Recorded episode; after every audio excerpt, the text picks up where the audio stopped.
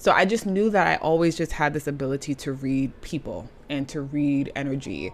And then I guess when I entered my 20s, I don't know what was going on, but like the gifts just started like pouring in. But I think that I was going through my initiation at that point or the very beginning of it where it was no longer I just read people's energy. It's like now if they come into a room, they knock me out you know, or I, I can't drink alcohol right now because if I taste the taste of alcohol, one drop on my tongue takes me to a different place.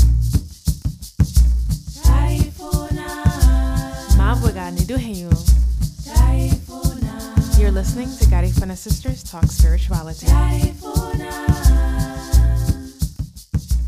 Mabuiga fam, welcome to another episode of Garifuna Sisters Talk Spirituality. My name is Steph Ann Ferosa Cayetano, and I'm here with my sister, the wonderful, the beautiful Kylie Simone.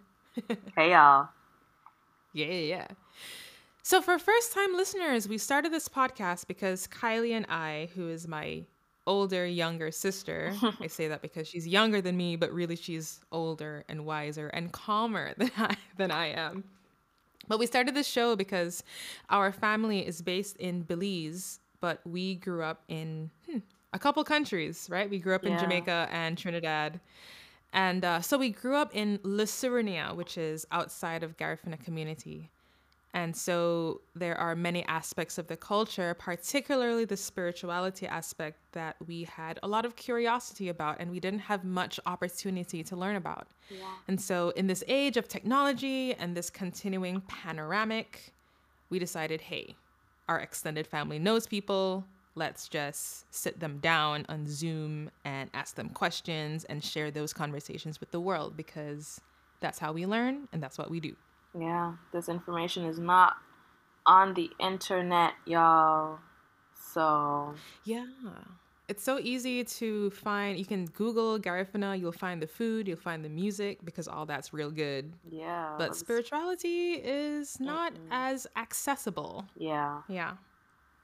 And I'm sure there's reasons so, for that, but you know, we we want to There's definitely reasons for that. Dive dive deep into it ourselves and do our own research if you will.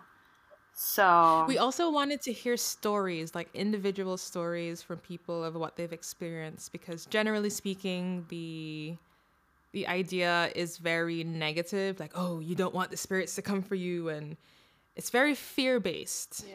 Generally speaking, the the the posture towards spirituality is is very much like what did you do wrong and yeah who came to box you down, you know, like what ancestor made you mad or yeah. you made them mad. So in this way we're we're hearing a diverse range of very specific stories, but each story is so vulnerable and has so many lessons to share. Yeah. Right? So many things that we can learn from. So that's why we started the show, and this is an episode of our modern day Garifuna series. We're running this series throughout November in honor of Garifuna Settlement Day, which is November 19th. It's November 19th, right? It's 19th in Belize. I think it's 20th in Guatemala and Nicaragua. Okay. Yeah. Anyway, Garifuna Settlement Day is celebrated in Belize, Guatemala, and Nicaragua. This series is going to focus on Garifuna women who are transcending tradition by mixing our traditional healing practices with other more modern contemporary modal- modalities. We're evolving as a culture, and their individual journeys are an embodiment of that. Their and our, because we, us co-hosts, we are also spiritual beings. So it's all of us. It's a collective. It's, a, it's we're raising the collective consciousness here, guys, and we're we're talking to young people because if you if you are a newcomer, you know this is the modern day Garifuna series, and we'll be talking to younger people. But if you listen to our episodes from the beginning of our season, our first season, it's mostly older folks we got a lot of and the traditional and we love them of course and we got the traditional aspects but now we want to hear we want to pass the mic to the young people you know yeah like what y'all doing and and yeah. specifically it's young people in the diaspora yeah every single one in our series were not raised in Garifuna community in our original ancestral land, i.e., Belize, Guatemala, Honduras, Nicaragua, St. Vincent. So, you know, what is it like being raised in the diaspora and what does that mean for our spirituality? Right. It ain't the same as it was before. How does it manifest for you? You know, that's Mhm. that's. But question. also, it begs the question that our traditional spirituality wasn't always as it was. right, Like that too evolved over time. exactly. What we know now You know? isn't how it always was, and so how it is Right. now isn't how it always will be. But I believe that spirituality is spirituality, hmm you know, and how we connect to the divine Yeah. is always a individual and collective experience that is just beyond ritual and beyond words. There will always be that. However way, shape, or form that comes out, you know? yeah. Yeah. Yeah. Deep deep deep thoughts, man. Deep thoughts. so in this episode, we sat down with Erica Martinez Close, our sister cousin. Yeah. I mean, we don't know if she's actually she's definitely our cousin. We just don't know how. Yeah. We met her in Trinidad. She tells the story in our interview with her. We met her when we were living in Trinidad, and she is a beautiful person who is, she's actually part of my personal soul tribe. She's one of the people that I turn to, along with you, Kai. Yeah. She's one of the people that I turn to where I'm like, yo, you know, I received this message from the spirits, and like, like, what does this mean? Like, am I crazy? I'd be seeing people like, please, like, she's one of the people to reaffirm that I am not a crazy person because I still have those moments of like, this can't be. Yeah. Maybe, I'm- maybe I'm schizophrenic after all. maybe this ain't real. Maybe it's just my brain spazzing out because the world is ending. Oh no. Yeah. So it's good to have people in your soul tribe who are on a parallel journey with you, who can hold your hand and be like, nah, sis, like, you know, I also be seeing these spirits and they also be saying da da da da da. Yeah. You're not alone. I had to hold it together to not sing the song just now. We already did that in I know. In the previous episode. in another episode. In another Yes. episode. Yeah, yeah, yeah. In another episode, In another episode. Anyway. Although I know. think at the end of this episode, we're gonna blast some Chronixx. I'm gonna try to make Oh it happen for, for Spotify. You know, yes. I'm a big artist. Yes. Yeah, man. So Erica identifies as a wellness practitioner. She is spiritually gifted and she shares her story of why she calls herself a spiritual practitioner as opposed to a healer, which is, I think, really interesting. Um, personally, I call her a healer. She is a healer. She just doesn't call herself one, and she explains that. And she's also one half of the podcast called Priestesses Prescribe. I highly recommend it. They bring out episodes for the new and full moons, and they give readings based in astrology and tarot, which is really interesting because that is not traditionally Garifuna. Yeah. So in that way, she is a modern day Garifuna because she lives in the fusion of her our traditional practice as well as this different modality that I don't think tarot existed in our culture. I don't think so. If you listeners know otherwise, please let us know. But to my knowledge, this is something new. Yeah. So Anything listen to the episode. You know, enjoy it. You know, welcome to our show if you're a first time listener. My name is Kylie Simone. I'm here with Stefan Barosa Cayetano. We are the Cayetano sisters, period. Share with You your mama and your best friend. I am a little bit. I ate. I have some energy a little bit now. So share it with your best friend, share it with your mom, share it with your friend who you think is spiritual, who, who might be into tarot, who might be into astrology, who might be into spirituality and understanding the universe and all of these wonderful things that are happening while we're in a panoramic, you know? That's what we call the pandemic, guys. yeah.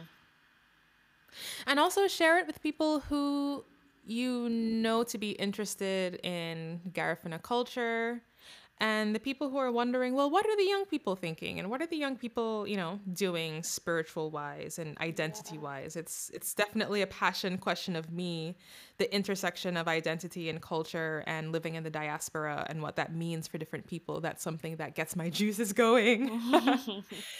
um but yeah, you know, listen, share this episode with people who are into that kind of stuff. Just share it, please. Let us know. Give us five stars on Apple Podcasts. Yeah. Share it with a friend. DM us yeah. on Instagram at Garifuna Sisters Podcast on Instagram and Facebook email us. And also send us a message letting us know what it means to you to be Garifuna. When this episode comes out, you still have a few days to send us a direct message.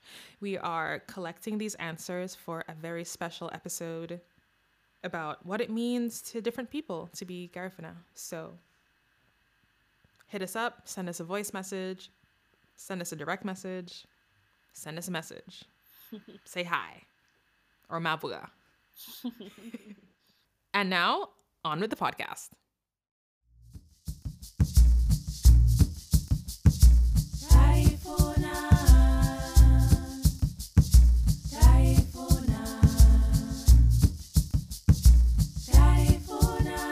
We're here with Erica, the wonderful, the beautiful, the illustrious Erica Martinez. You're blushing? Erica, can you tell our listeners far and wide who you are and where you're from? Yes, so my name is Erica Martinez Close. I consider myself a spiritualist, a spiritual mediator, um, if you like that term, a mystical wellness practitioner, a tarot reader, uh, a, a teacher, and also a student of spirituality and of the universe. Um, and I am from the Bronx, New York. My family is from Honduras, Central America, by way of St. Vincent, by way of the motherland, which is beautiful. Um, I also, my father's side of the family, they're African American, um, but Blackfoot Indian. So it's interesting to see the all the indigenous energy that lives within inside of me. Um, and I'm just so happy to be here. It is such an honor to be on this platform of and just to, to, be able to talk about what being Garifuna means in this day and age. So thank you to the both of you. Of course, girl. So, what was it like growing up Garifuna in New York? Did you have an understanding of your heritage? Did you go back to your ancestral land? Were you or your family part of the Garifuna community in New York? And this is a very long question. I'm so sorry about that. But, you know, how, if at all, did this play into your understanding of your identity and your spirituality? Yeah, that is such a phenomenal question. Um, so, growing up in the Bronx, growing up in New York, Spanish speaking people everywhere, right? So, my childhood was very much so like an identity crisis because we're in the house, you know, my grandma's cooking tortillas and durudia and beans and watching Telemundo. And as a kid, me watching Luz Clarita and then going to school. And then my best friend in school, she was Puerto Rican um, in, in what middle school. And then going to what high school, my friends were Dominican and then West Indian. And then, you know, I remember in high school specifically, we had to do like a dance and my West Indian friends were like, "Why are you dancing like a Spanish girl?" And I'm just like, "Um, because I am." I mean, that makes sense. That's what you. I mean, uh, you grew up around Hispanic people, and you are Hispanic also. I mean, I feel like we're all. I mean, I don't know, but the way that you grew up naturally influenced the way that you express yourself that just exactly so it was more so like okay I know that when I'm stepping out into the world, people look at me as black, but when I go home, it's very Latino. But then I don't know that I don't speak Spanish, so I don't really fit in with, you know, my lighter skinned Latina Spanish speaking sisters. But then I really connect with the West Indian girls, but I don't understand patois. And I've never really had curry goat before, but I'm gonna try it today. you know, so oh it was it was such an interesting experience growing up. And then once I came to terms with the term Afro Latina, I was like, oh, okay, that's yeah. what I am. I was like, yeah. finally, like finally, I was able to to to identify myself. Um, and then even seeing like Amara La Negra and like her experience and like yeah. her presence, it was so refreshing and it, it, was like a stamp on my soul that I finally understood who yeah. I was. So growing up in New York was was beautiful. It is and the Bronx is the coolest place in the world. Um, it really is. And although people are terrified of the Bronx, which on the one hand you should be, on the other hand you should not be, but it was just a yeah. beautiful experience of. Um, of like a melting pot of cultures, uh, a fusion of identity, and like you said, Kylie, like I, I fully embrace that now. Like I'm just yeah. I'm I'm an Afro Latina Caribbean Garifuna. Period. Period. Yeah. That just made me so excited. But yes, oh my god, that was beautiful. I know that's more of a conversation with the Honduran and Guatemalan Garifunas. We don't we in Belize don't talk about like are we Afro Latina? Are we Latina or not? We're not. I don't know. It's, a different understanding of. No, no, no, and I can see that because I went. I went to so to answer the second part of your question, Kylie, in reference to like going back home and like connecting with Garifuna land. So in 2015, I believe, or 16, uh, my family we had to go back for a dugu, but we went to before we landed in Honduras, we went to Belize, and then I think Guatemala, and then Belize. Um, I mean, excuse me, and then Honduras. So when I got to Belize, I was like, oh, like this is like obviously being in Garifuna land, but like in the Caribbean. So you can tell even amongst Garifuna people and Garifuna land and connection, each island has a very, excuse me, each country rather, has a very specific way to it um, that I very much so noticed visiting Belize. It was just a completely a different, different place. Yeah. And it was beautiful, and I was happy that I could talk to people. As opposed to not being able to talk to people in Honduras? Yeah, because I don't speak Spanish, oh, and I don't Spanish? speak Garifuna. Oh. Um, no, I don't. speak Spanish at all? No, I do not speak Spanish. And my so on my grandmother's deathbed, she finally regretted the fact that she never taught any of us Spanish. She never taught her kids Spanish because again, my grandparents came he, to New York City in the 50s. They were teenagers when they got here, so they've been here forever. And in them going through what like the american experience the black american experience the spanish speaking immigrant experience i think they made a decision that we are going to raise our children as black. Because that's the safest thing to do here right now at this time. Um, and it was a decision that they made that they held on to which is why none of us speak Spanish. My brother is fluent simply because he's like a baby genius and he's just good with languages. That's not because he learned. um, but yeah, so it was tough. It's tough, you know, going to the land, being so connected with Garifuna um, energy and spirituality, but just not even really being able to communicate if someone does not speak English.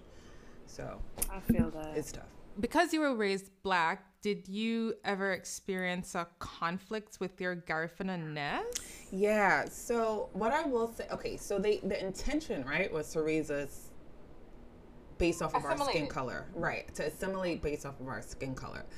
But it's tough to do that when my grandparents spoke Garifuna in the house. You know, everything that we ate was very much so Garifuna, Latino when they watched TV, it was all Spanish speaking TV. So although it was like it was almost like this weird on off switch. When you walk into the house, you're Garifuna. When people visit, you know, we're Garifuna, we speak Spanish. But the minute that you walk out the house and you go to school, you're now American. Present yourself as such. Um, but also, you're not. Don't be too American now. don't be too American because what you're not going to do is, you know, uh, and that's now the stereotyping of like how and people from immigrant backgrounds look at African Americans. You know, don't be loud on the bus. Don't do this. Don't do that. Um, so it was interesting. It was a constant. It's code switching. It's constant, like the assimilation in one space being one way, and in another space being another. Um, but then also, it's like I was saying. I was telling Kylie that it's an identity crisis because you're constantly trying to determine who you are in that moment. Yeah. That sounds difficult. It does sound difficult. So there was a conflict. There was a conflict. Are you still conflicted now?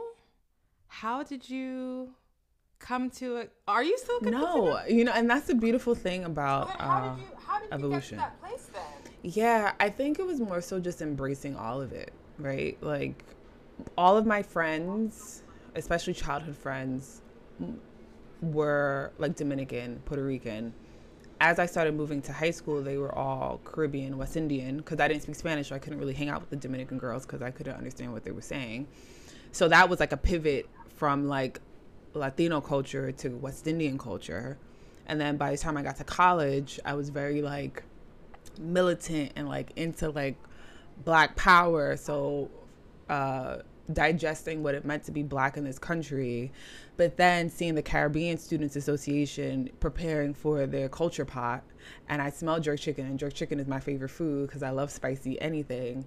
Um, you know, so and also seeing right, also seeing them prepare for like carnival. I don't know what that is, but it looks fun, and I know my grandparents love soca so because it's like punta but not you know yeah so because we we in the caribbean are all Yeah. one people so the rhythm exactly is the same. Yeah. exactly so i felt the drums in my spirit no matter which drum it was um so then after college and moving to trinidad where i met stefan and kylie which was such a blessing um, in itself um now being an american girl in a caribbean space you know what is that but with with a finer hair texture so you get treated differently because you're american but then also i got treated differently because my natural hair is curly.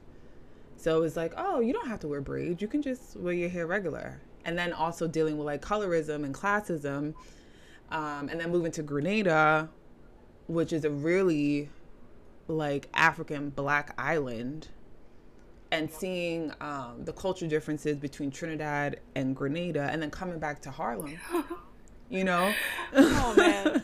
and then still visiting the Bronx from time to time because I got to see my family.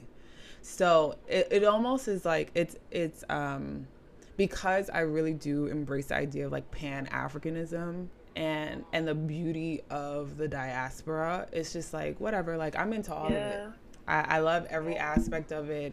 I embrace every, every aspect aspect of it. My partner is Jamaican, like for real, loves Chronixx, very rootsy, you know.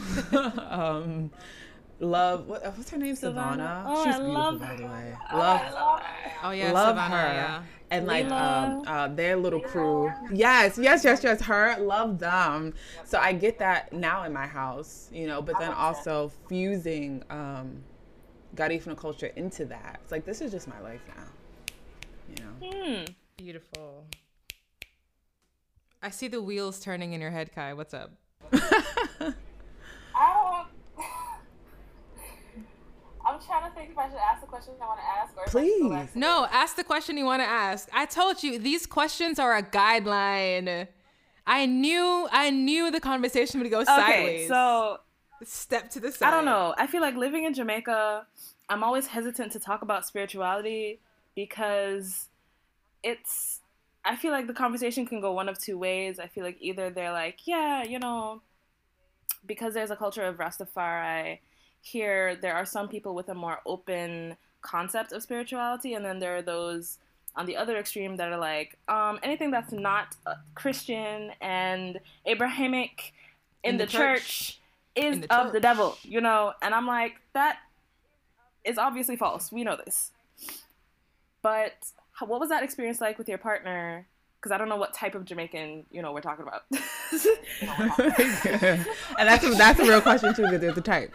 Um, Come on now. so um, he. I'm glad you said it. No, I'm glad you said it it's here. Okay, I'm not bashing on Jamaica. I love Jamaica, but Jamaicans, listen. but also there are different kinds Yes. of jamaica No, no, it's real. So he is very so he um is very Rastafarian in soul. Growing up Methodist Christian um and I when we met in college, I think that's when he was really going through his spiritual like now where do I identify cuz he had short hair um you know, no beard uh but connecting so much with Rastafarian culture and the identity and loving um, Haile Selassie and like all of that, he slowly started to grow out his beard. Now his locks are like past his shoulders, um, which is just beautiful in itself. um, and in Grenada, I think it also was like an evolution while we were there too, because um, being, you know, it's not Jamaican land, but Caribbean land, and being able to uh, see a Rastafarian temple, go there, experience that was like life changing too. So it's interesting. It, this house is really like a walking dichotomy, but I don't even want to say that. Per- it's more so like we're just so open that if you come in here, one of his best friends is a pastor. So, you know, when people come here, you just feel one, you feel God, and two, you feel love. And however you want to identify with it, we're open to it. Um, and that's what's most important, I feel. Um yeah we're just yeah we're just so open. And also like to your point in reference to like you know the conversation can go two ways. That was a struggle too for me especially like in the development of my spiritual awakening awakening. And still to this day like i'll tell people i'm a wellness practitioner you know? And then if they're if they start talking about astrology and i'm like oh, okay. Just so you know i also read tarot cards you know? So i i i place it in a pretty box and depending upon how they open it we can go deep or we can stay on the surface. Uh, it's really yeah. it's really their choice. Um, yeah it's their choice. And their journey too. Yeah. for sure definitely. Yeah. I think when i first met you your term was did you say wellness practitioner? I feel like you said something energy related. I think you told me that you're like an energy worker at the time. Yeah, it changed. You know, I feel like every six months it changes. Let's talk about the evolution of the word, because right, wellness like in the last yeah. in the last what two three years, wellness is now a known and recognized industry. So it's easy to say as a shorthand, I'm a wellness person. But before wellness, it was like energy, and then everyone can understand energy. Right, right, exactly. Everyone can understand energy, but even I feel like what when I when we connected, oh god, that was so long ago. It feels. We should tell that story. Oh gosh, and that that's a divine story in itself. But um, you're correct. We'll like, we'll yeah, yeah, we'll get there. I guess the point is there's a level of opening for everyone, and even from like an energetic psychic protection standpoint, you can't just come out the gate and being like, you know, I'm a spiritualist because not only can people take it a certain way, um, it opens up a door for a communion of energy that you don't necessarily know if you want to take on as a practitioner. Um, so, or do you have time? Or do you have time? Right. Are you at a restaurant? Yeah. Right. It, like, and like, so there are boundaries to it too. Mm-hmm. Yeah. There has to be, otherwise, you have to protect yourself. Exactly. Especially if it's someone you don't know. Like, who are you? Who are your people? Where? What's right. what type of energy are you bringing? I mean, what is your intention in asking this question? Exactly. Right, and that's it. Yeah. Intention. And also again, as a practitioner boundary too, I think when I was starting out, I was just so happy to to do the work that I didn't care who I was doing it for. Now, no, no, no. I need to know, like, where are you? yeah. Where are we? Where yeah. do you hope to be? Yeah. And if it's not yeah. going to the same energetic stratosphere, then you know what? It's all good. There's somebody for you. That person's just not me. Absolutely. Yeah. and you're okay with that. And I'm okay with it. well, this is the perfect segue to the next question. So, ooh, this is a loaded question too. How did you become aware of your spiritual? How did you become aware of spirituality and your spiritual gifts? And was it tied to Garifuna spirituality specifically? Yeah, that is such a beautiful question. These questions are so beautiful. Wow. Um, yes. So my grandma, uh, who is an angel, and my grandpa at this point, they're both just divine angels to me. Um, it started with them. So I started living with my grandparents at two. Uh, my father went to jail. He was incarcerated. So my mother, my brother, and I moved back to the Bronx in the projects with my grandparents. And it was, thank God for that as well. Um, the divinity of just how things shift and change for your safety. Um, and my grandmother, every morning, she would make coffee, but she would make three cups. She would make one for her, one for my grandpa, and one just stayed on the table. And I was always so every morning. Every morning, every single morning. Um, and I was always so fascinated. I was like, "Who is this cup for?" And it just stays here. And then after we eat breakfast, like y'all throw it away, but no one drank that. But somebody drank that. I know somebody drank it. you know. So, or on Christmas or a holiday, you know, everybody will get their food, but grandma made sure, where's the white plate? You know, I need to serve this food out first. And I was like, wow, who's this important person that's coming? Oh, no one, because it's sitting on the table where the cup is. okay. But then once everybody's finished, we're going to throw that out like somebody ate it, but nobody ate it, but I know somebody ate it. right. you know? Um, so it really started there. It started from my grandma my grandmother's practice.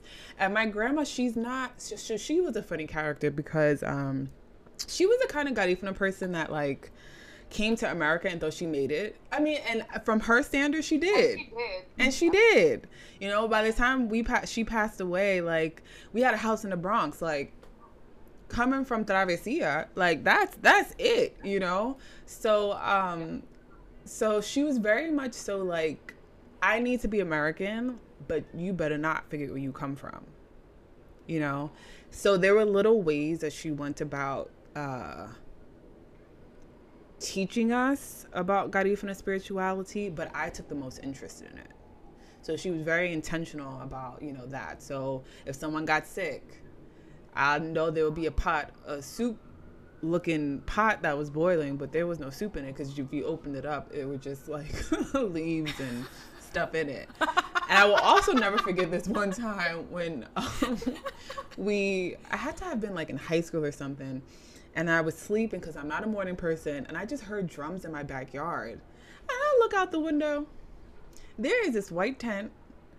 There's a whole bunch of people out there dressed in white, and I'm just like, what the hell is going on outside? And I didn't go outside to look, but I was like, oh, I just knew that something was happening. And I was like, I was cool with it, you know? And I guess there would be little things that when people came to my house, uh, I would never forget a friend said to me one time at her birthday party, maybe we were turning like 20, and she said to me, uh, they wanted to pray. She was like, Erica, you pray, because you know your family's real spiritual. And I looked at her like, who told you that? like, How do you know? You know, who who Whoa. told you that? Or what did you see when you came to my house that made you think that that's true? Now, it is true but what are you seeing that right. I might not be seeing? You know, so it really started from uh, just my grandmother's ways, um, and then it evolved from there.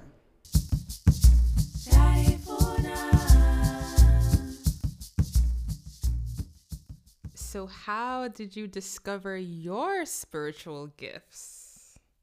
How did I discover mine? Um, yeah, so um, I would say it started.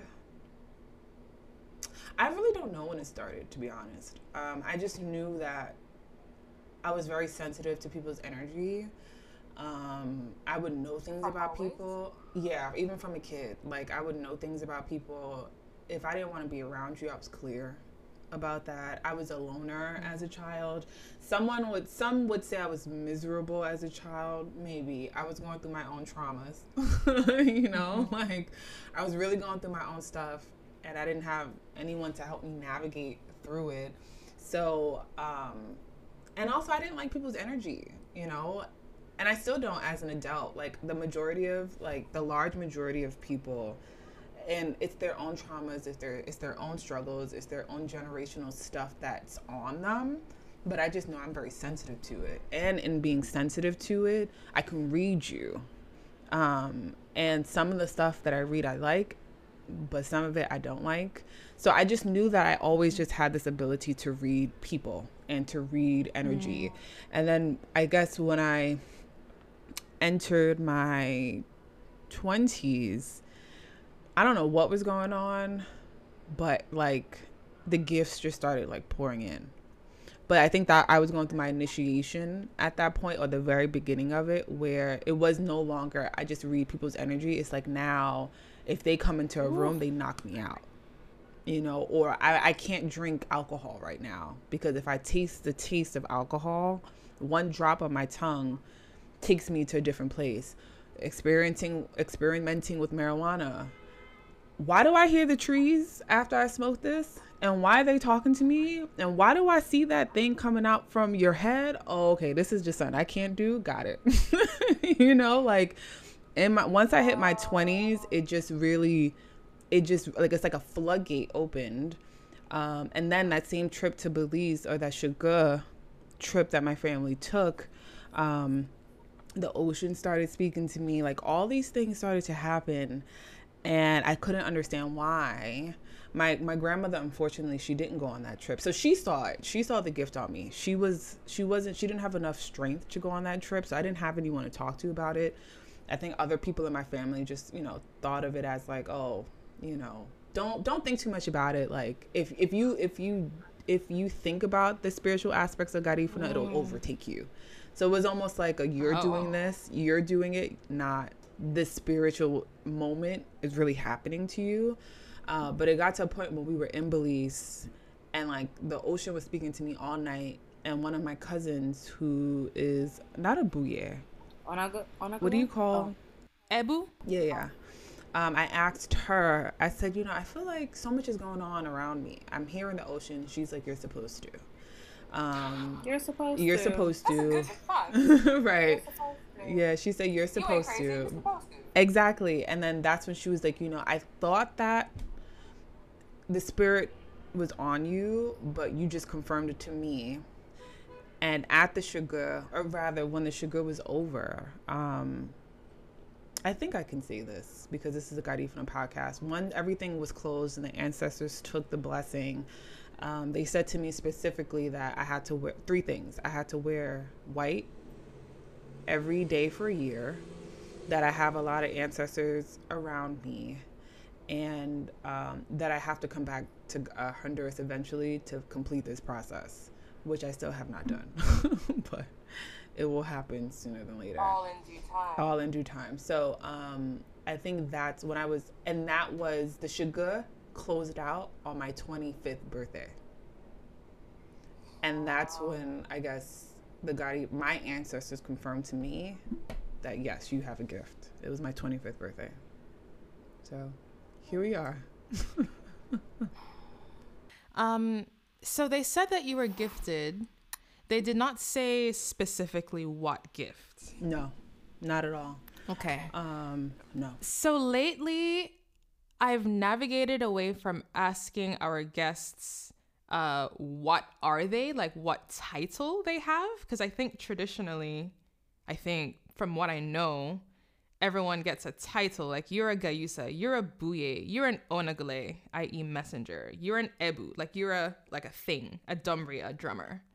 But I'm I'm starting to feel like that's a limited question to ask, and also because if we're all spiritual beings, which we are, then we're all gifted in some way, shape, or form beyond just a title.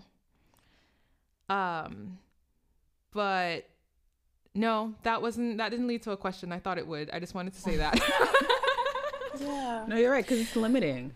Yeah, but you call yourself a spiritualist. Yeah.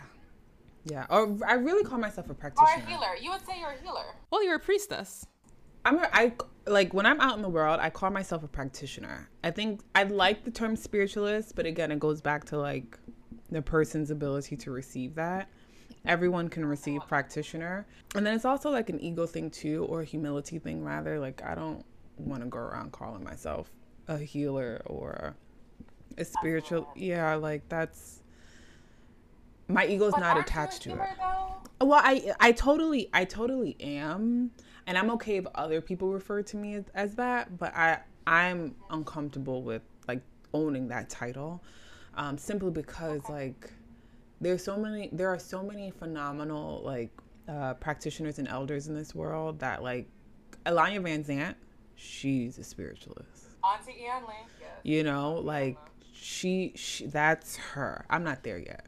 So part of me is like along this journey for me to prematurely call myself that is um it's not fair to my journey and it's also not fair to the work that people like her have done. Yeah. So then, Erica, how do you heal people?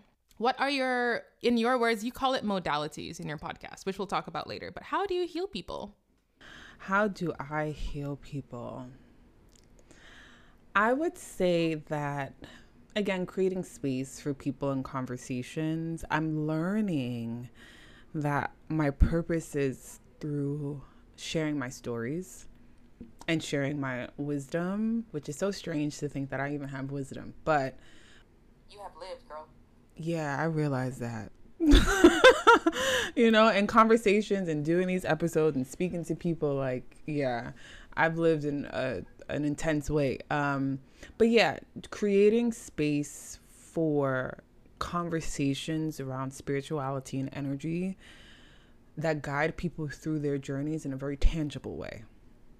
Like I take I take the concepts from like out the sky and I bring it to the ground and then nicely package it in the way that that person needs to receive it if they're willing mm. to hmm. receive if they're not again i'm not for you that's somebody else's job but definitely the taboo the intangible the big concepts helping people break them down in a way that's applicable to them hence priestesses prescribe so priestesses prescribe talk a bit about your podcast Yes. So the podcast, which started off as like a complete hobby, it was just like, oh, you want to do a podcast? I want to do a podcast, referring to my co host, Alex.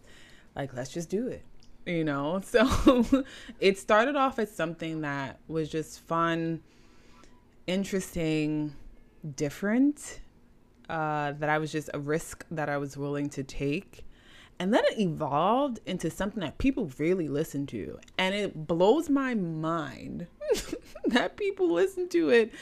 And I have to take a step back every time I look at our metrics to say, like, whoa, people are really listening to what we have to say. They're writing in to say how helpful it was and then applying it to their life to make it better there's there that um, has just been a gift to my soul and my purpose that I could have never imagined.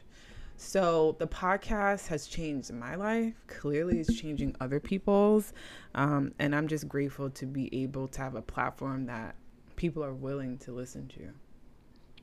So on your podcast, which I am a regular listener of, guys, go listen to her podcast. Uh, you're you're the one half that does the tarot reading. So for those who don't know, you know, pause this episode, uh, switch to the other part of wherever you're listening to from and type in priestesses prescribe and listen to Erica and her co-host Alex. So typically Alex will give the astrology report uh, usually surrounding the full and new moons. And then Erica gives a tarot reading. So, how did you get into tarot? I, I already know the answer to this question, but please tell the people. Yeah. And so. and what do your people like? What does your family have to say about this? Because this is not traditional. No. So, how did I start tarot? So, um, I at the beginning of my spiritual journey, or maybe even right before, I had like a consultation with a psychic, and she was saying how we're such kindred spirits. And I was like, okay, girl, whatever. but at the end, at the end of the conversation, I really felt that connection to her, and she said, "You need a tool. You need a tool." And she um, said oracle cards, and I was like, okay, I'll try them. So I got the oracle cards and I was like, yeah, this is cute. Like, cause oracle cards are more about like themes and like big ideas or big energetic concepts. And then as I was doing my research, I learned about tarot cards. So I decided, let me have my brother, let me tell my brother to gift me a deck of tarot cards because you're not supposed to buy your own, your very first deck. Someone is supposed to gift them to you. Um, so I manipulated him into gifting it to me. so, um, and my first deck was the Tarot of the Orisha, uh, which is a very different tarot deck because, again, um, like the major arcana, which are the, the larger themes or cycles of life and journey, um, and the minor arcana, they were they were very African, and it was honestly, it's a deck that I would not suggest anyone getting for their first one please don't do it. It's very intricate, mm. very difficult. Um, instead of uh, the um, like the queen of swords, it's the queen of air. So you have to make those connections um, in reference to the elements and things like that. Um, I believe like what the empress was Yemaya. You know, so okay. again, it's a lot with colors and themes and symbols and things like that. Um, so it's super intricate, and I just got lost in it. And eventually, um, as I started to like read for other people, and they would say, Yes, like that's happening. And I was just like, This is real. you know, like this is real. Like this is not I'm not making this stuff up, you know? So between that and the intuition and then reading for other people, but then also reading for myself and completely disregarding the things that were coming up because I didn't want to hear it. But then the way that life played out, you know it was very it was very true and it was very real. So it, it just started off as a tool that i i another practitioner suggested that i get to hone my skills and it definitely worked. And as for my family uh, i think when i first started using them it was more of like a confirmation like okay this is what erica does. It wasn't really like no one said to me like be careful with those. And even my grandma, I sort of like hid them from her initially. So she didn't really see them. Um, and then eventually I would just leave them around. Um, or I decided to redo or make an altar in her room and then incorporated my tarot cards and crystals and like her statue of saints and things like that. And she was super open to it. and she was like, whatever you know? So oh, it really it really started on on that journey. But if i had to say anything uh, the, the strongest gift that i actually have is creating altars. It's just not something that i do as often anymore. Um, but the tarot cards were sort of born out of that. The tarot cards were born out of the altars? Wait i'm confused. yeah meaning um, the gift really started to show up in the creation of me making altars for like myself. So I've always had an altar in my room. So this conversation is good because you asked me like, oh, when did it really start? It really started because I was creating altars. It was always a, a sacred space in my room ah. or a sacred space in our house that like was an altar, and I, it would always be like my job to like take something off or put something on. Like I just became. I don't know why okay. I was so interested in doing that. Um, and then I eventually, in learning, I realized, oh, these are altars. Oh, and I'm creating them. Okay. And this is a vessel so, for energy. So was it that you had the first altar, or it was your grandmother's altar that you added onto? So my grandmother was the person who had the altars originally. And taught you about having altars. She never taught me. It was more so like my grandmother well, was. You- by, yeah, yeah. Uh, by osmosis, I mean. exactly. So she would teach me you by. And you saw, and you're like, okay. Exactly. So I knew, like, okay, the seasons would change, or Palm Sunday came. Okay, so it's time to throw these off and put these palms on. Got it. Okay, instead of the food being on the table, can we put it here? Because this seems like a really sacred space. So there's a lot of warmth coming from this corner. Mm-hmm. Let's put this here. So I started, it really started um, that way. And I, when I was a kid, like, I was really afraid of throwing away crosses which was I thought it was like blasphemous. It's like the Catholic in me. So I would collect all the crosses I would have in the house and like put them in like on one table. and then eventually I would put like like you know special pieces of jewelry on it and then I would put flowers on it and then eventually I would realize like oh I'm creating something that grandma has like in her house. And then eventually mm. um, as I started learning and also helping people with their altars, like your altar is supposed to be a physical manifestation of your spiritual practice. It should never look like anybody mm. else's. So if you're a Christian, put Jesus on it. If you're a Rastafarian, you know, put whatever you need to put on there. Right. Yeah. If you don't believe in any of that, and if actually if you're atheist or if you just believe in divine energy, um, put the word thank you. You know, but there needs to be a sacred space, in my opinion, in your home just to invite that energy in. Uh, and I started like really seeing that as a kid, but I just didn't know what I was doing. So that's the real answer of how wow. it started. but i forgot The real answer of how your spiritual manifestation started. It was through altar making. So when did you consciously realize all of this? And when did you start helping people make altars? I think you were advertising yourself, but not not advert. Yeah, you were advertising on Instagram for a while there, like help, let me help you yeah. make an altar and da, da, da, um, in a past life, even though it was just last year. yeah, um, that. So I um, when I was in college, I um. I, I went into uh, like a rites of passage program, an African rites of passage with um, I think what nine other people, um, so you can think of it as like a modern day American uh, coming into womanhood and manhood. So very similar to a sorority or fraternity, but not. It thrives on five principles humility, forgiveness, wisdom, spirituality, and I'm forgetting the last one.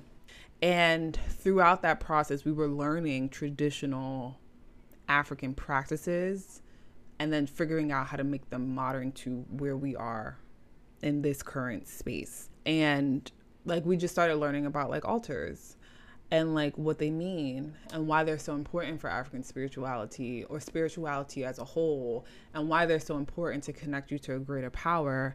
And I was like, oh crap, like I've been doing this all my life. And I've always had an altar in my house, you know, um, and as I started to ground myself in what my idea of spirituality was and sort of owning my practitionership and wanting to help other people at that time that was the only way i knew how. So i would ask people like oh so how do you see god? How do you see the universe? How do you see divinity? Okay you like crystals? Well then let's where, where's the sacred space in your room? All right let's set it up you know? And it became that simple really. Um, and then over time, I realized that there was a gift in that. Like that wasn't something that everybody could do. So it sort of takes other people to look at you and say like, "Oh wow, like you really created something beautiful." To realize that that was something special.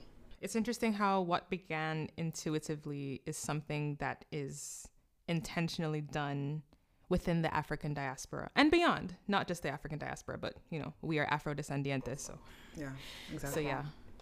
Um, like setting water. There's a friend that listened to an episode of our show and was like, "Oh yeah, I've been setting water ever since, and I never knew why." And I listened to your podcast and I realized that it's actually a thing and not just me in my head being weird. That's beautiful. So it's it's nice to get that kind of confirmation. Circling back, I had asked you how you heal, and you said that you take these big concepts and you, I'm going to paraphrase, this is what I understood that you said. Maybe you said something completely different. you take these big concepts and you transform them into something digestible for the person to then heal and evolve and continue along their journey. Is tarot your main medium of doing this? And I kind of want to, is tarot and altar making your main medium of doing this? Yeah. Um, yeah, so that is what I do. And it, even like the concept of an altar, right? Like people think of an altar like, oh, this big thing in a church or a sacred space that you can't really touch and only the pastor is supposed to go up there. Like that's the big concept. That's the tabooness. And it's like no that could just be in your house you know in a sacred way that identify that you identify with.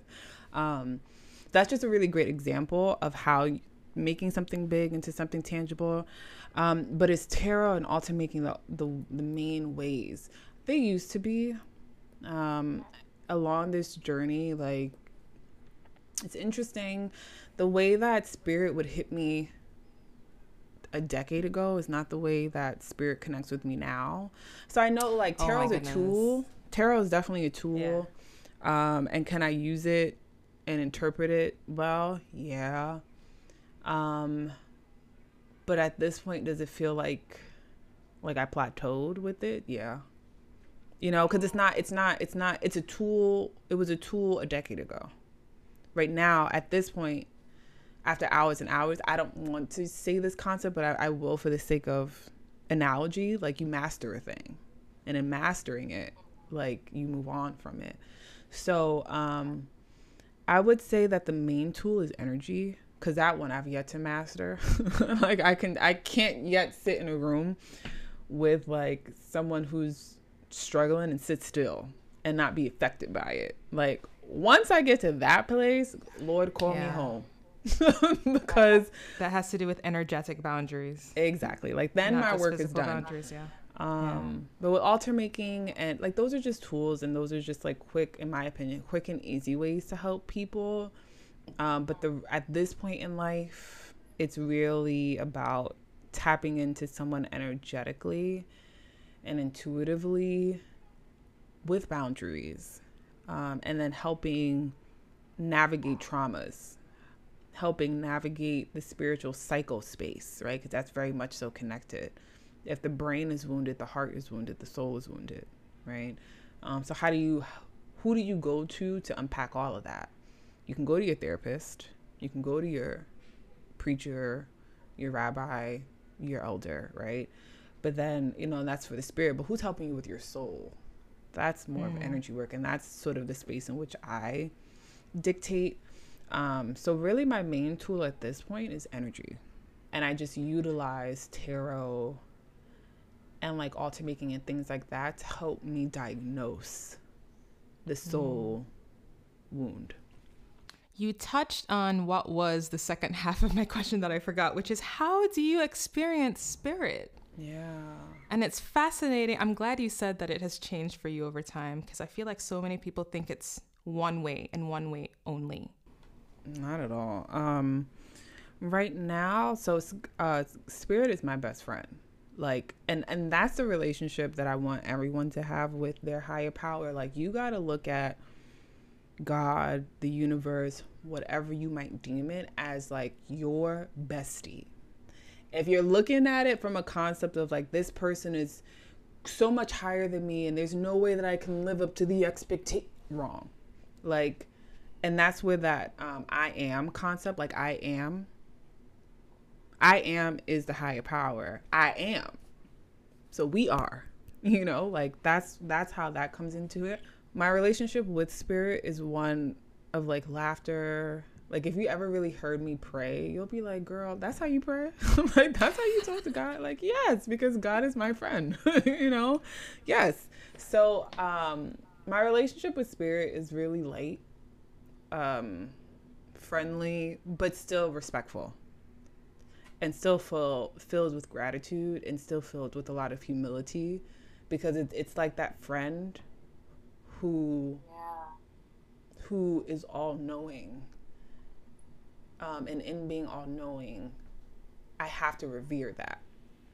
Mm-hmm. That friend that got your back. Right. And in like revere, for real, for real. For real, for real. Like, yeah. like there's no human being on this planet that could ever have me or hold me in that way. It just doesn't exist. Um, so that relationship is so sacred, but like a friend, you forget to call. Like a friend, you have to reconnect. Like a yeah. friend, Sometimes you drop the ball. Right. We go to different fa- we go through different phases in our life, right? And then like how do you reconnect with your friend that you had in childhood in your womanhood? Or, you know, like so that that's the thing about the friendship and I think that's the the breaking down the big concept of your relationship with spirit or your relationship with the creator to understand that at different phases of your life your relationship with spirit will look very different and you're gonna have to have times when you reconnect. There are gonna be times where um, you and your friend may not see eye to eye because you want something or you want to be in control in this 3D world, and your all-knowing friend is like, "That ain't it." So you gonna be mad at me, but you're gonna forgive me because that's what this relationship. Because you were right. About. Because you were right. Right. The spirit was right. right. And also having enough humility to know that that all knowing friend was correct and that you were wrong. So it, it's such a divine relationship that that just transcends time space obviously it transcends so much um, but if people can just grasp the concept of spirit as your best friend the world would shift tomorrow wow. really would you know, that's part of the reason why I didn't want to pray earlier because I'd be praying like, "Hey, girl." Me too. What's going on? You know, right. I don't know. Like, I'd be embarrassed because I'm like, I I'm comfortable praying by myself and I'm comfortable praying with Steph. No, but you could have done that. It's us. No, but like, you know, it's like, hey God, what's good? What's good? What's you know how I am, you know? but I'm gonna tell you anyway because that's what exactly. I gotta do. You know, I know it's been a minute. We haven't talked in a while. Let me catch you up. You know, right? I know you see it, but Even like, let me tell know. you, exactly, exactly, you know? exactly. But the thing is, that's a judgment though, because again, people have such fixed ideas of what spirit is supposed to be. And I hear what you're saying, Kylie, in reference to like you get afraid to do that. It's like a, it's the authenticity of your relationship. But the thing yeah. about it is, people need to see that because people need to see that there's that um, the relationship is is different, different. and it's an evolution. And yeah. if and if I can have this sacred relationship that's not based off of fear, that's full off that's fully based in love and likeness, you can do it too. And honestly, if you judging me for the way I talk about God, then you really need to shift your way of communicating with God. That's true. That's true. Yeah. You know. So I, but I hear what you're saying because it's that it's that that space of judgment um, and how people want to so hold on to this this fear based concept of of spirit and God. Yeah. In my childhood, like in in high school, because we went to a Catholic school in Jamaica it's like, Lord Father, you know, God of Abraham, God of the all of the angel, like, you know, this whole litany of like you spend half an hour just with all of the 10,000 names of what is God. Right. And then another half an hour of you is mighty, you is glorious, you is da da da, which I guess has its place, but then Come you on. don't really get to the meat of the matter. no, not at all. And that's like a lot of preamble. it's a lot of preamble. That's what it is. A lot of intro. Right, and that, and I mean, and cool. Like, okay. And again, I'm not judging. So that's the way that you want to connect with through the through Abraham and all his. Except I don't know if that is connection though. If you're spending so much time in the preamble and not in the you know like when we when we wrote an essay in high school. No you have a whole page of an introduction and you never get to the main body. Right? right? You're supposed to have an intro, the main body, then the conclusion, more or less. Yeah. You got your thesis statement. That's the thing. People don't want, and that's the point of mystical wellness, spiritual work in general. Like, we have to understand that people don't want to get to the meat and the body. Like, people like to stay on the intro and the conclusion because it keeps people safe. To get to the body and to get to the meat, might mean that somebody was wrong, might mean that someone has to take a humility pill, might mean that you have to rid yourself from judgment. It might mean that you have to um, level up your levels of discernment. It might mean that you need to break away from the spiritual community that you've been a part of all your life. That might mean ridicule and judgment and isolation and being ostracized. Like, there's so many things that come with the meat, which is why a lot of people don't do this work and even with that, you got to forgive this universe, which is why people and the space of this world is the way that it is because it goes back to to do the work means unlearning so much and people don't necessarily want to do that because then their reality will be shattered. Yeah. You and I have this conversation yeah. all the time, Erica. Yeah. It's like why don't why don't people want to heal? Why are people running away from healing? Because it's hard. Because it's hard as hell. Listen. Because then you have to I face don't... yourself and your demons and your darkness. And face your family. Ooh, that part. Come on. you know? Mm, so there's that too. you know? Listen, shadow work is a work. Work, okay. okay. and it's continuous. continuous. Oh, and yeah, that's that another thing. Stop. It's forever and that's a hard com- people don't want to commit to relationships you know the people don't want to commit to a diet or a well healthy wellness life so who really wants to commit to this idea of this consistently evolving space of growth yeah that's not something that a lot of people are signing up for and i understand it i understand it you know it's life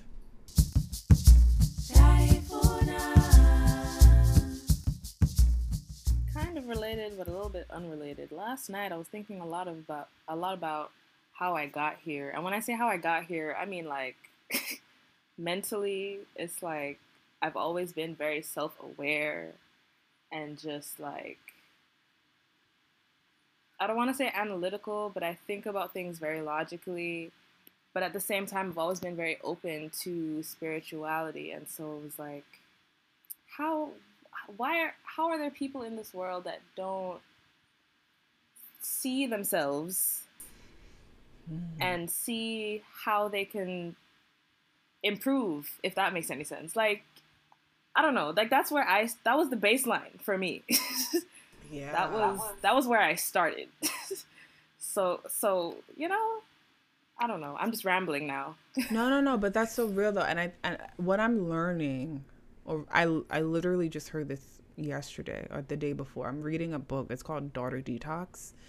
And it's really about like um, it's a book to help uh, women who have like maternal wounds in their family um, or like narcissistic mother abuse between like mothers and daughters it's it's a tough dynamic for a lot of people. So i was reading that and it was basically saying like a lot of like mothers who are like controlling or dismissive or emotionally absent or emotionally unavailable it is because in their consciousness they're actually thinking that they're doing something correct. So when you have no conscious awareness of emotional awareness, you then truly believe what you're doing is accurate. Yeah. And that's how this stuff happened. And I was just like, wow, like there's there are people in this world who are so lacking in self-awareness that they think that everything they do is correct. Mind blowing. That was mind blowing to me. I think everything I do is wrong.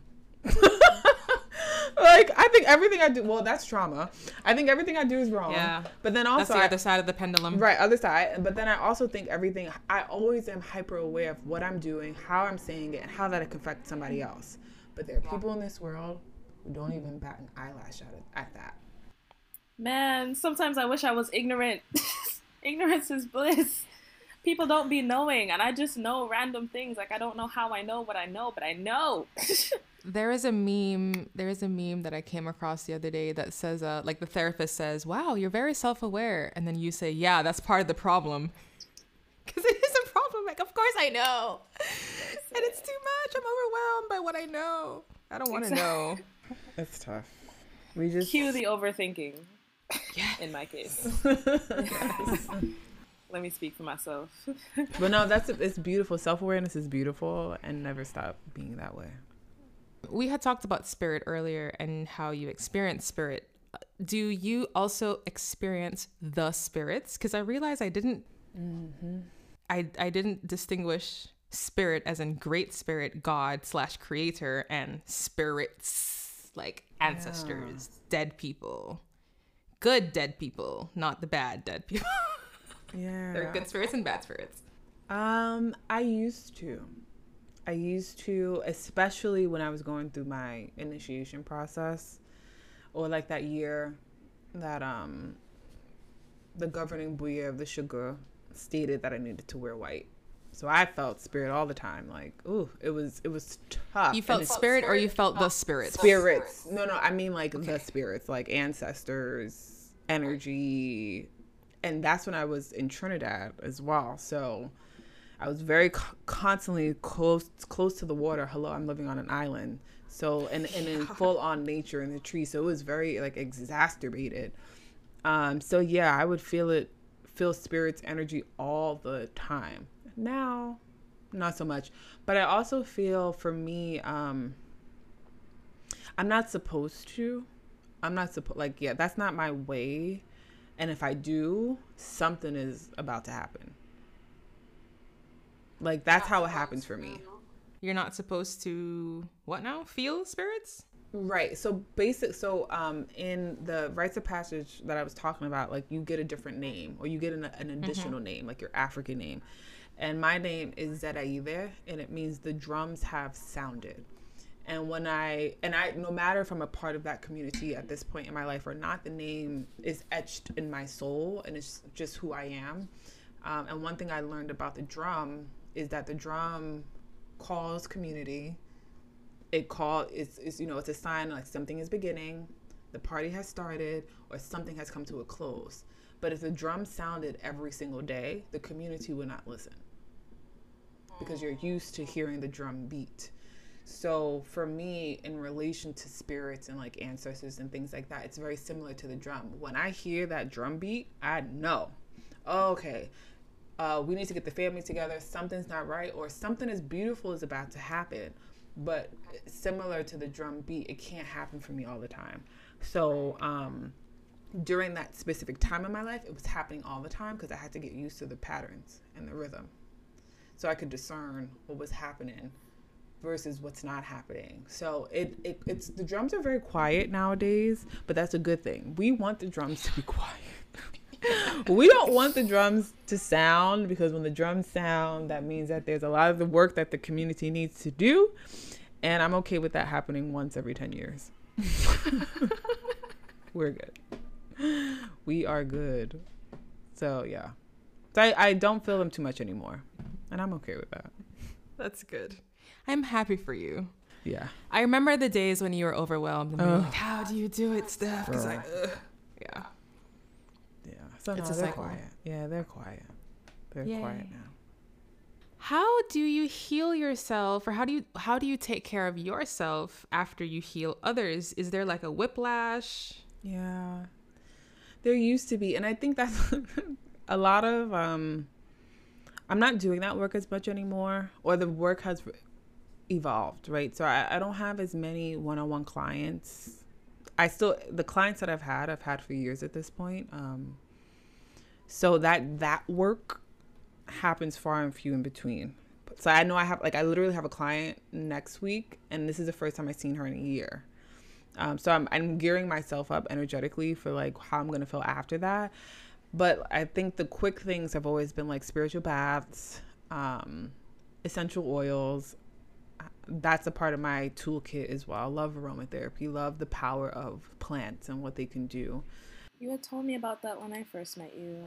I remember uh, that. Yeah, because I was super heavy like into it. I still am, but again, it goes back to like tools. Like you know, yeah. I needed them at the moment, and now like I, I'm well more well versed in it, so I don't think about it as much. But I think at this point, stillness, really, um, resting, stillness and resting have they have been my saving graces recently.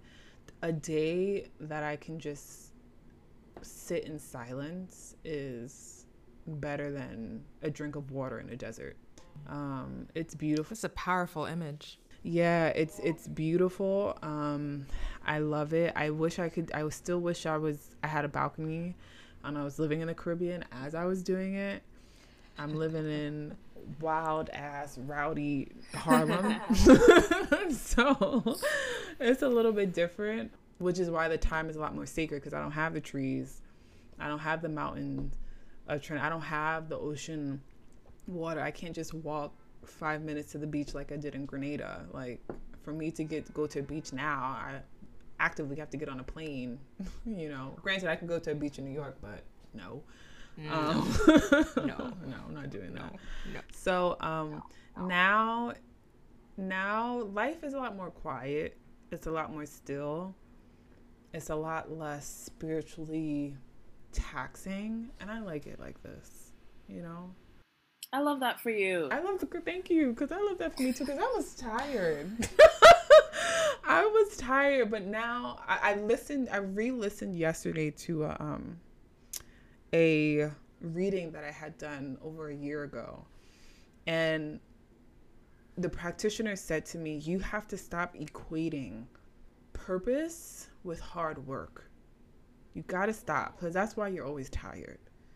And she was like, Your purpose can be easy and smart. Mm. And now I know exactly what she's talking about. Yeah. I love that. I be chilling, y'all. I be chilling. Your initiation was very, I want to say chaotic, hectic. And I think what listeners can take from your story is that it does get easier and calmer and quieter. Yeah, that's it. Yeah. Yeah. yeah. Especially, especially, especially when you have um, the right people around you helping you along this process. And that's one huge person in my community. That's Stefan for sure. Like, I have no idea where I would be Soul without you. Like Soul Tribe. You know, for real. And Kylie, you are my sister. It's solely because you are a, a, another living spirit connected to Steph Ann, but connected to our ancestral land. So I literally look at you as a sister. I feel that way about Trina. Although she's not on this podcast, I love her. Yeah, that's our sister. My goodness, this this this process, especially this transition into womanhood, Garifuna womanhood, trying to fuse the two worlds together, it would have been I don't know where I would have been without um, the community and the soul tribe that I currently have. Yeah. So Trinidad was always such a gift to me, and I look at that as such a sacred time because that's where I met all of you. And yeah. Trinidad was such a struggle for me, and I know it was a, a, struggle for Steph. I don't know about you, Kylie. Yeah. If it was okay, so it was Trinidad was a, it was a struggling time. Yeah, Trinidad is a special place. That was high school. Need I say more? Uh, oh, well, there you go. You were struggling the most. high school. High school's a demon in itself. That's true. That's okay. True. Um, Teenage life. Yeah, but it just made yeah. it made the process so much easier. And even though it was so short, it was such a short time. It was. It was only like six months.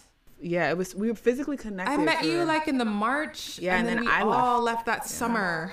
How did you guys meet? You haven't told Oof. that story yet. Tell the story. Okay, so I'll tell it. Okay, okay. So okay, I'll tell. It, I'll tell it. The spirits spoke to her. Right, right. They they show. Okay, so listen. Such a good. story. It was intern. It was International Women's Week in March of 2017. So yes, International Women's Week. But maybe like two weeks before then, I was actively having conversations and working with my therapist on um, finding community in Trinidad because I was so lonely. All I had were the people I worked with, and they were lovely, but like that, those are from the hours of nine to five, and in Trinidad from nine to one p.m. yeah. So if you know, you know. if you know, you know. You know. If you know Trinidad, you know. Right, Caribbean time is different. Going, keep... After lunch. No, no, no, no, no. Trinidad, specifically Trinidad, it's different because it's right. not after so lunch, in Jamaica. Anyway, after lunch we chill. So, so uh, I was actively working with her on that so I was like, all right. So she was helping me, like, you know, you got to go on dates by yourself. You got to hang out by yourself. So I said, okay. So I stumbled maybe one day after work, I went to a restaurant and I saw that they were having an international women's event. I went to get dinner. And I was talking to the woman and she was like, Yeah, we have a whole bunch of events. Like, come to this one on Saturday. I was like, Okay. She was like, Yeah, it's about head wraps and like the significance of, yeah. of black women, women of the diaspora wrapping their head. And I was like, Oh, perfect. I'm Garifuna when I don't have my wig on, my head is wrapped up. you know, so this is perfect for me. So, so, so I remember that Saturday waking up so excited. Excuse me. I planned my outfit, and I remember I was in the mirror getting ready. I think I was like putting on mascara or something, and I said to myself, or like spirit came over me and said, like prima, prima, and I was like, why is that happening? But okay, it was a, it was a literal voice clairaudience. And I was like, that would be so crazy if I met someone like a family member in Trinidad. So I held on to it. We move on. So now I get to the event and I think I asked a question or I was saying Yes, there something. was a there was a Q&A.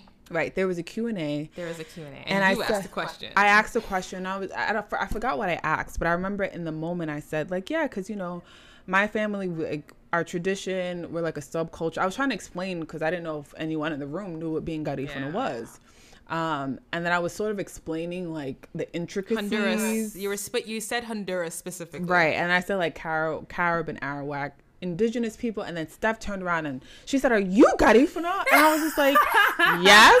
I was like, "Are you?" And she said, "Yes." And I was like,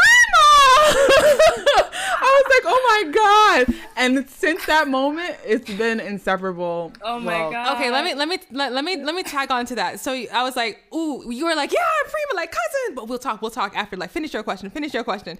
You finish your question. The woman answered the question. The Q and A finished, and then we met outside, and I was like, you're my cousin. You're Garifuna. You're my cousin. You're like, yeah. You know, who are your people? What's your last name? Yeah. What's your mom's name? What's your grandma's? All you that. know, like Garifuna. Normal. Garifuna people. Questions. You know, when you meet another Garifuna person, it's like you must be my cousin. I don't uh-huh. know how. Let me call my mom real quick. Find out exactly how. Exactly. Uh-huh. I was like, Mom, are we related to any Martinez? in Honduras. Because we're definitely related. I don't know Yeah. how, but we're definitely But related. we are. There were only so many ships. And it was, it was instant, it was instant Instant magic. Because we, I don't know how we, I think it was instantaneous. You were like, yo, like spirit told me. And I was like, ooh, you said spirit. You believe in spirits? Like, let's talk more. Right. Because not everybody, you know. yeah, not, every everyone Garifuna is- person Yeah. is. Yeah. Not every. I Yeah. also remember when you invited me to your house for dinner, and I was like, "Oh my god, this is like a par- a parallel universe." like it was like I was like, "Wow!" I was when I saw your dad, I was like, "Oh my god, he looks so much like my grandpa." And when I saw your mom, I was like, "She she looks so much like a cousin of mine." And when I met Trina, I was like, "Oh my god, that's my auntie Carmen." I and I, when I met Kylie, I was like, "Oh my god, that's my that's Wesley." like the y'all Yeah. interaction as like siblings, that is me and my brother hands down. So But was just like, also, also generally speaking, Garifuna people, if you know what to look for, we have a look. Yeah. oh yeah, I think I think because we intermarried, low, low key incestuous, low key just on the lowest of keys. yeah. lowest. We we all look alike. all of us, all of us. We of all us. look alike. So it was so beautiful. It was just, and I remember walking into the event and I saw you. I was like, oh my gosh, you're so beautiful. I still remember your hair was like up. You had on these earrings. I think it said like hundred percent something. That's what I'm saying. No, I wouldn't say Natural. Because I would have saw. I would have like 100% zeroed in natural. on 100% Yes, those were them. I Yes, was like, oh my yes. gosh, she's rem- so beautiful. I remember because I stole those remember earrings. those Yes. Siblings. yes, you know. Siblings. It's mine now. Yeah. For real, for real. But what was beautiful is that from the jump, you and I would talk about spiritual things and our spiritual struggles. Like you see spirits, like how do you and like have you and da da da da da. We were each other's supports. Like to this day, when we talk, I am reminded that I'm not crazy because I always feel every once in a while, mm-hmm. every full moon, Same. I'm like, is this real? Mm-hmm. Is this my life? Is this real life? Or am I just batshit lost my mind? Schizophrenic. But no. So it's good to have a soul tribe. Find your soul tribe. Oh, Guys, yes, yes. yes, And can I say, I've so since we've left the island, I I've only seen Stefan once, and she because she had a layover in New York City, but that was the most divine. What three hours? Yeah. It was beautiful. So our friendship, our sisterhood, our soul sisterhood, literally survives over the phone, which is beautiful. And what's WhatsApp, And it doesn't feel that way. I don't know why. because it's it's soulful. That's Connection why. is connection. It's soulful. Once you, Exactly. Yeah. But there are different kinds of connections, and that's okay. But a soul connection, you know, catching up once a month, and it's it's quality quality over quantity. Exactly. And at this point of our journeys, like we're everybody's busy. Like we, you know, like life is happening. You We're know, in six through it. months, my God, like who knows what life will look like for all of us. So I appreciate, even though it's not physical space that's keeping us, what is metaphorically, but like we're not in each other's like I'm not in Spain right now, you know. But the fact that even even with the distance, um, we have still maintained our friendship, and honestly, that's like a precursor now when I meet people who may potentially want to be friends. It's like I know I know what solid sisterhood looks like, and if this ain't it, I don't know if we're gonna be friends now. But we'll, you're an acquaintance, so I put you in the appropriate box, you It's know, or like you're. There are levels to this, you know. Yeah. So And and that evolves as well. yes, Yeah. it does. It does. So I I am so grateful for you. Because even I must say that even if we didn't keep the connection, what we had, oh my gosh, sounds like a Relationship. like a romantic relationship. But what we had for those six months was so It powerful was beautiful. It that was even if we didn't, even if we didn't keep it up, like that would just right, it has yeah. stayed with me as proof that it can happen, that you can meet soul people. Because you do meet soul people, and some is for a month, some is for years. And the quantity of time does not take away from the quality of what you learned. Yes. So I also want to drive that home as well. But also, I'm glad that we, you know, that we've been kept together by these spirits. Yeah, no, for sure. And honestly, I, nothing is gonna tear us apart. I mean, uh, this is death do us part. Amen. Yeah, that's true. So you know, yeah, like that's true. That's true. I'm okay with that. That's true. That's, true. that's what this from the time from the time I was like, yeah, you my cousin, like you right, can't go like, nowhere. Yeah, Spirit told you me. stuck with me. Spirit told me. I was like, you, you stuck. You stuck with me. That's true. Um, you talked about living in two worlds. What is your you're definitely a modern day Garifuna, and we're gonna get to that. But what is your relationship like to tradition? Mm, I love tradition, as crazy as it sounds. Like with all your tarot and crystal goodness. Yeah, even though I love tarot, even though I love, I don't really delve into crystals too much anymore. I think it was a tool that I tried to use that I did, it didn't resonate with me. But I love tradition. I loved being in Honduras, being at the Shaga, learning even more so about like our customs and rituals and traditions and like it was just so beautiful. So even though I've created an essence of spirituality that's specific and unique to me, I honor the traditions that we have. Understanding that if there's ever a moment that we need to pivot, add something or take something away, that's okay too, you know. But love, love, love tradition because tradition at this point, it just keeps me connected to my grandparents. And because they're no longer here, um, it's become more secret because through through through our traditions, it yeah. keeps them present. Yeah. Tradition is our most tangible connection to our ancestors for real for real we're winding down now um, what advice would you give to people searching or struggling with their spiritual journey? Yeah. I'm trying to take myself back to where i was in struggle. Oh yeah. Take your time. I would tell myself and then telling everyone else that time is so precious and just even in the midst of the struggle find joy. Hmm. find joy because the moment will never present itself again. Uh, and in the struggle there's a lesson. There is a divine lesson that spirits and spirit is trying to communicate to you that will be necessary on your path of evolution.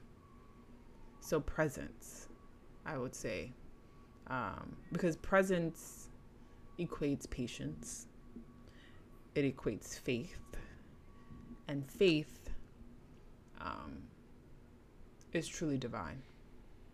Let go and let God. Amen. Let go and let God. I gotta say, Auntie Iyanla would be so proud of you. Oh, I can I cannot wait to meet her. Oh, let's put that in the universe. You will.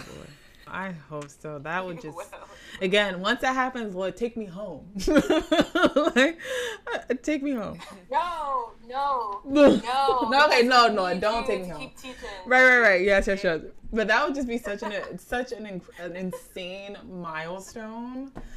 Uh, anyways, you just yeah. got my heart all fluttery. That's good. and for our listeners who don't know, Ian, Auntie Iyanla is our reference to Iyanla Vanzant, who is a black healer, priestess, spiritualist person. Her books are very popular. You know, Google her. She's awesome. What makes you a modern day Garifuna? Um, I would say what makes me, uh, what makes me is my unique ability to love tradition, but still have my own way and guide people to their own way as well. I look forward to having kids. I look forward to passing down our traditions. I look forward to telling them stories about my grandparents and helping them make their first altars and teaching them why it's important to lay down food and taking them to Honduras when my grandmother is upset and calls us a dugu. Like I look forward to, like to doing all of that stuff, but I also look forward to teaching them don't about. Don't do anything to make her grandmother upset. Yeah, please don't because. Ugh, Please don't. She, but I, I we, there's a joke in our family that she's just gonna call it because she wants attention, not because anything is like going down. She just wants her lobsters. That's all. just like, hey y'all, like I just thought I'd get everybody together. that because. that is margarita. Trust me. Okay. Yeah. um, but yeah, but but again, in addition to the Garifuna traditions, I look forward to teaching my kids about tarot. You know, yeah. I look forward to teaching teaching them about the new and the full moon. And my daughter specifically identifying if she's a red moon or a white moon, meaning if she's white, if she gets her menstrual along the new moon, and if she's a red mooner, she gets her menstrual cycle along the full moon. Like, I look forward to teaching them. Um, and how that also evolves because you're not always, yeah. Talk about that a little bit, actually. I learned that from your podcast, but Wait. Yeah, yeah, yeah. So, okay, so um, I don't know it too intricately. I could definitely share something with you all. Um, Just the basics. Gets more specific about it all, but um, basically, it means that so in like traditional ancestral societies, women would be categorized based off of if you get your menstrual on the new and the full, and it's said that people who get their menstruals or women who get their menstruals along the red moon cycle, they were like the priestesses of the society. So they were more like energetically inclined, spiritually inclined, and then they would help everyone else navigate through one their journeys into their menstruals. And then when the red mooners or the priestesses were sort of out of commission because their menstruals were so intense, not only are they going through cramps, they're feeling the mountains and the trees and the oceans and recharging and you know gaining greater gifts. It would be the white mooners that would take care of them during that time. So they would become the nurturers. So it was more so like a categorization of one sort of where you were at the time but then of two how you're going to support and help your fellow sisters um, but uh, when i was going through my initiation i was red moon all the way so full on like priestess energy. Now, I'm a white mooner, and I'm okay with that. Cause I'm tired, and I want to sit still. As you should. You know, yeah. so it, it changes. It yeah. changes. But yeah, I look forward to teaching my granddaughter that. I look forward to, you know, my future partner teaching our kids about Rastafarianism and like indoctrinating them on all things Chronixx because he's obsessed.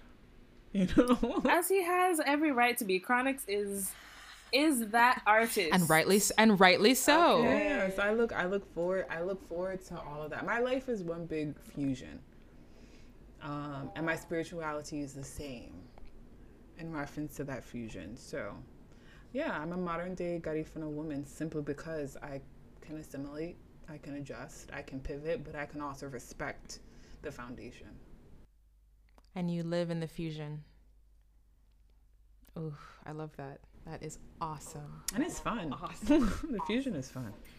Erica. Erica, is there anything else you wanted to say that you didn't get a chance to say?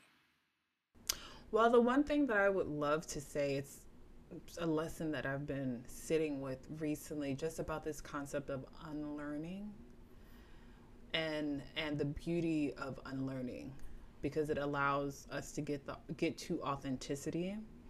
If anyone who's listening, they're struggling with their spirituality journey, if they're struggling with what it means to be Garifuna, what it means to revere and respect ancestors and spirit, divine spirit, but then spirits that we may interact with, just be okay with defining what it means to you and what it means for you. And again, always respect the foundation. Always respect um, what it means to be Garifuna in that traditional sense.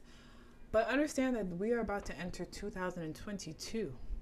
And in entering 2022, there's so much evolution, there's so many shifts, there's so many changes that we have been afforded to grow and evolve and change. So be present, be open, be willing but also be okay with unlearning because that's okay too. Yes. Yeah, I'm excited for 2022. It's going to be a year of change for me. Yeah. Well, the entire 2022 is my Saturn return, so. Uh, uh, but it'll be anyway. fun though. I, uh, I, got you, girl. I'm already in it and I don't like it. I'm already in it and I don't like it. I feel. Uh, anyway, this is not about me. Erica, where can people find you? Are you still taking clients? How can people connect with you? Yes. So I am still taking clients. If you're in need of my services, which will be an honor to provide, feel free to connect with me um, on Instagram. It's E Martinez underscore C for Erica Martinez Close or you can find me at bossbruja.com. Uh, if you're interested in listening to the podcast, you can find us on all major streaming services under Priestesses Prescribe, or you can find us on Instagram at Priestesses Prescribe. So you can find me in so many different places. I am here to offer up my purpose and my service to all of you. And again, it's an honor, truly and we'll include those links in the show notes. So, yes. And finally, what does it mean to you to be Garifuna?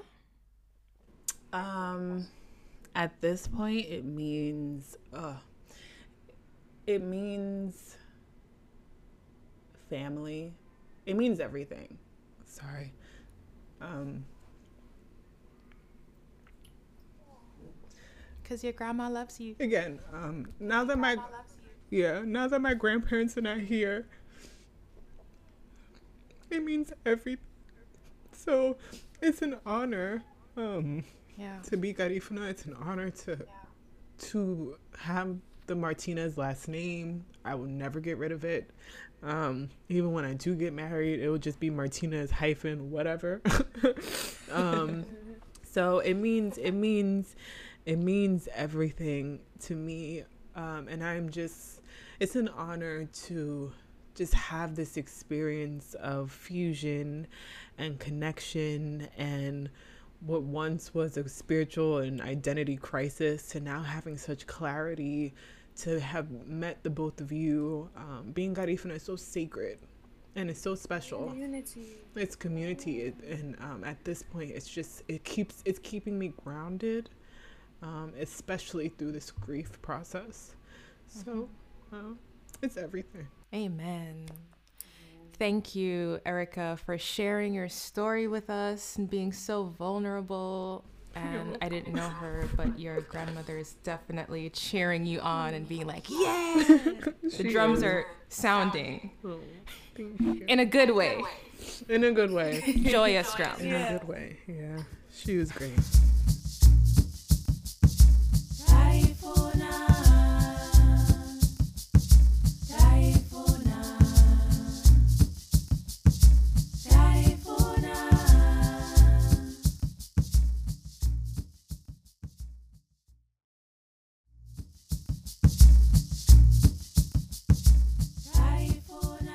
Listening to Garifuna Sisters Talk Spirituality with me, Kylie Simone, and my sister, Feroza Cayetano, featuring our guest, Erica Martinez Close. If you enjoyed our show, introduce a friend and show them how to subscribe on whatever platform you're listening on. You can follow us on Instagram at Garifuna Sisters Podcast, and you can email us at garifunasisters at gmail.com. This is an ongoing conversation, so feel free to send us any questions or comments through the Anchor app or dropping us a message through our email or social media. Until next time, Bungyo Goma.